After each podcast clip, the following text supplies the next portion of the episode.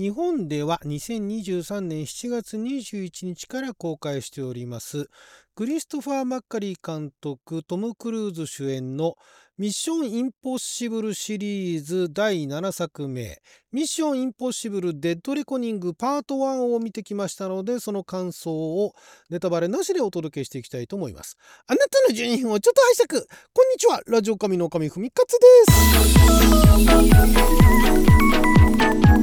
す。映画トークでございますがえーまあ、これもねあの劇場でね見ようかどうか悩んでいたんですが、まあ、ちょっと時間ができたこともあってですね、まあ、ちょっと劇場で見に行こうかなと思って見てきたんですけれどもまあすごかったですね。これね、まあ、ネタバレしませんけれどもネタバレしてもまあネタバレっていうほどねこれもともとあのお話いつ頃からなのかちょっとよく知りませんけれども、まあ、少なくともあのクリストファー・マッカリー監督になってからですねクリストファー・マッカリー監督がこの「ミッション・インポッシブル」シリーズに参加し始めたのが、まあ、脚本では、えー、脚本では何本目だったっけか？23本目ですよね。で、えーと、5作目からねクリストファー・マッカリー監督があ監督も手掛けるようになった。とで、えー、これちょっと具体的にはどういう作りなのか分かんないんですけども なんかトム・クルーズがこんなスタントこんなねシーンこんなアクションシーンをやりたいと。でまあ基本はその前の作品よりももっとすごいものもっと観客が映画館に来て楽しめるようなものっていう観点からこんなシーンあんなシーンやってみたいというのを考えてってでそれを構成してってで場所も考えてそっからお話作るみたいなね。だから先にアクションスタントのところをのシーンを先に考えてお話後付けらしいんですよ。だから後付けって言ってもどの程度の後付けなのかね最初に大枠があってなんか目的があってじゃあその中でロケがここでアクションがここんな感じのアクションででそれにじゃあまああの物語をこういう風につけていきましょうみたいな脚本を書いていきましょうみたいなのかちょっとそこまでは分かんないんですがまあでも、えー、前作よりもすごいアクションをというのがやっぱり毎回あるらしいんですね。でこのトム・クルーズ本来このあの主演俳優がスタントをやるっていうのはあの特にハリウッドなんかでは NG らしいんですがいろいろ問題が起きた時ねあの大変だから、えー、この先あのトム・クルーズプロデューサーもやってるんでできちゃうらしいんですね。でお金かけてすんごい今回もお金かけてやってでお金かけてるところっていうのはそのやれ装置がどうだとかえー、やれギミックがどうだとかやれその俳優のギャランティーだとかっていうよりかはそのすごい長い時間かけて準備をするっていうところのいや実際のあの撮影だとかねセットだとかもお金かかってますよで CG もあんまり使わないですからその分、えー、予算がかかってるのはあるんですけれどもそれ以上にその準備すごい周到な準備をするんでそこにね結構コストかかってんじゃないかなっていうぐらいすごいです。これねえっとまあ一部あのバスターキートの流れを組むとバスターキートってあの昔のあの喜劇王ですよね。あの映画が出始めた頃のチャーリー・チャップリンとバスター・キートンとあともう一人いましたよね三大喜劇俳優のうちのバスター・キートンは体を張った、えー、結構ねあのご自身であれもだからスタントやられてたっていう話ですけども、その流れをジャッキー・チェンがあの 組んでた継いでたって言われてたんですが、そのそれに続いてその今トム・クルーズがそのバスター・キートンの流れを組んでると。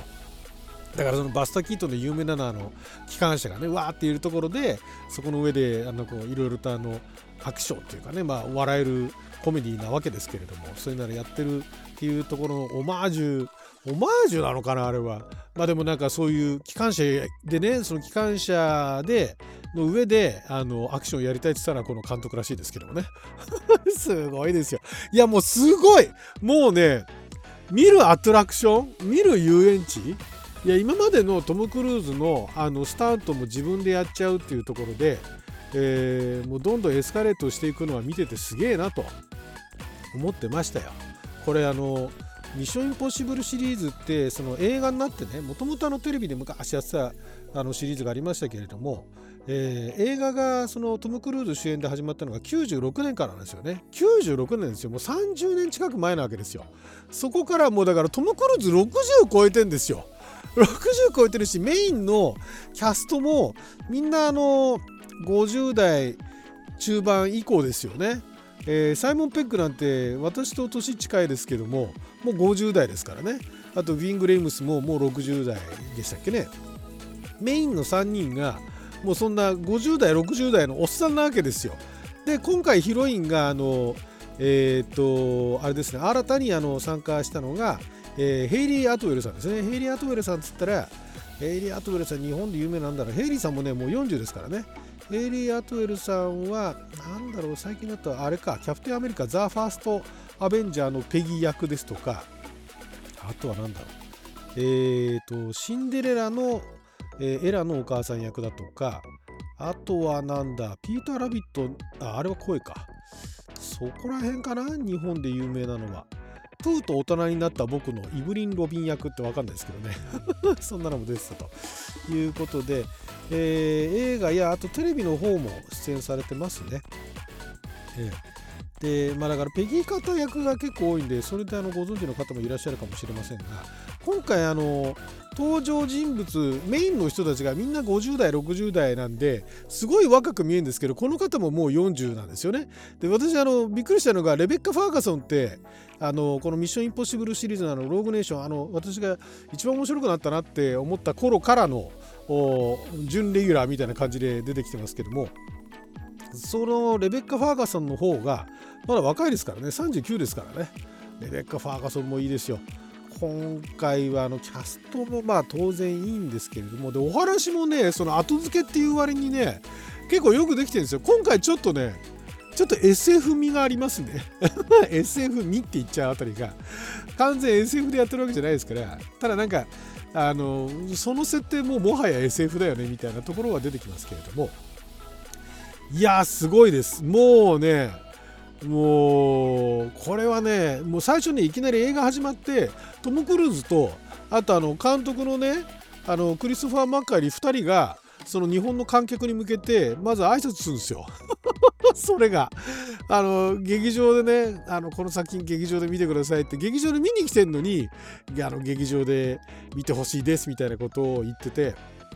であこれなんかあの使い回しなのかな？にしてはわざわざそんなものをねあの冒頭に乗っけてこのなんでだろうなと思って見たらもうあの分かりました。これ劇場でねもう何回も見においでっていうねそんな感じです。これねあのよくあのリピートでねえー、リピートで見るのって、まあ、舞台なんかもそうですけどもなんか一回見ただけじゃお話がよく分かんなくて見るだとかあとなんかマニアックなね作品を何度も見るだとかっていうのと、えー、同じように何回も見たいと何回も元気もらいたいだとか何回も笑いたいだとか何回も泣きたいだとか何回もあの怖く怖い気持ちになりたいだとかっていうんでその何回もただ見たいっていうねいうところであの何回も見たくなる作品ってあると思うんですけどもこれはねそのもうもう別にあの難しいこと全くなくてただただその劇場でその目の前で繰り広げられているすごいことを見たいと。でこれあの今もメイキングの映像とかもバンバン出てるんですけどもメイキングの映像って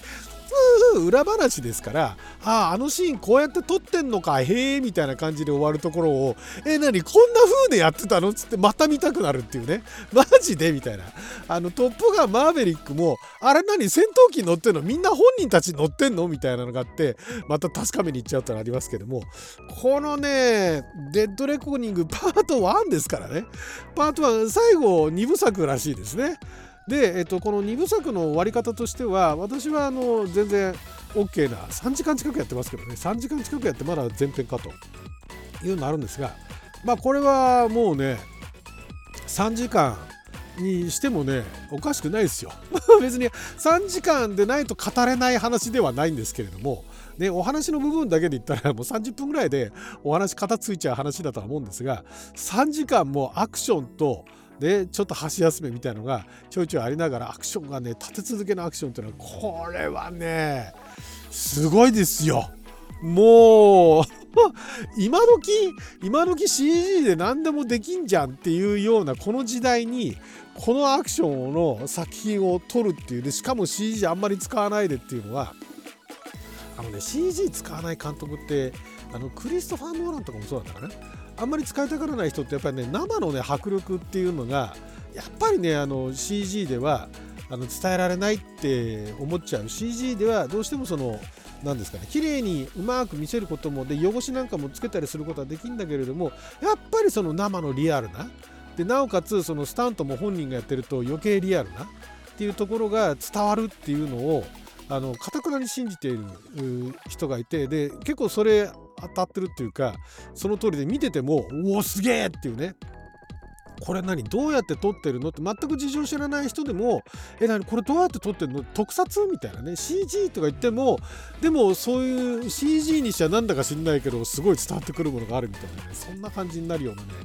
あのねだから今回監督変わらないんだけどもなんかあの絵的な部分ではなんかあのすごいアーティスティックみたいなとかはなんかあの映画人が撮りそうな絵みたいなものっていうのが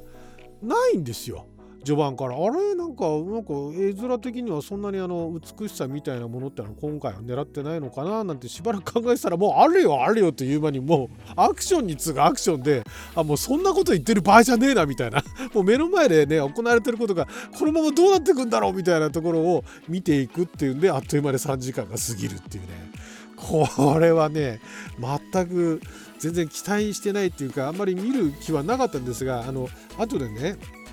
えー、なんかあの PC でとかね、あのブルーレイとかでいいやとか思ってたんですけど、あもうこれ劇場に行って正解でしたね。これね、劇場でね、えっ、ー、と、今多分あの、あれより多分座れると思います。あの、君は生き延びることができるじゃないや。えっと、君たちは、なんだっけ、えっと、忘れちゃったタイトル。あれよりも多分ね、あの座れると思うんで、席空いてると思うんで、ぜひともね、劇場で、えー、見ていただければなと思います。はい、ということで、12分間の記者のお時間いただきありがとうございました。それじゃあまた。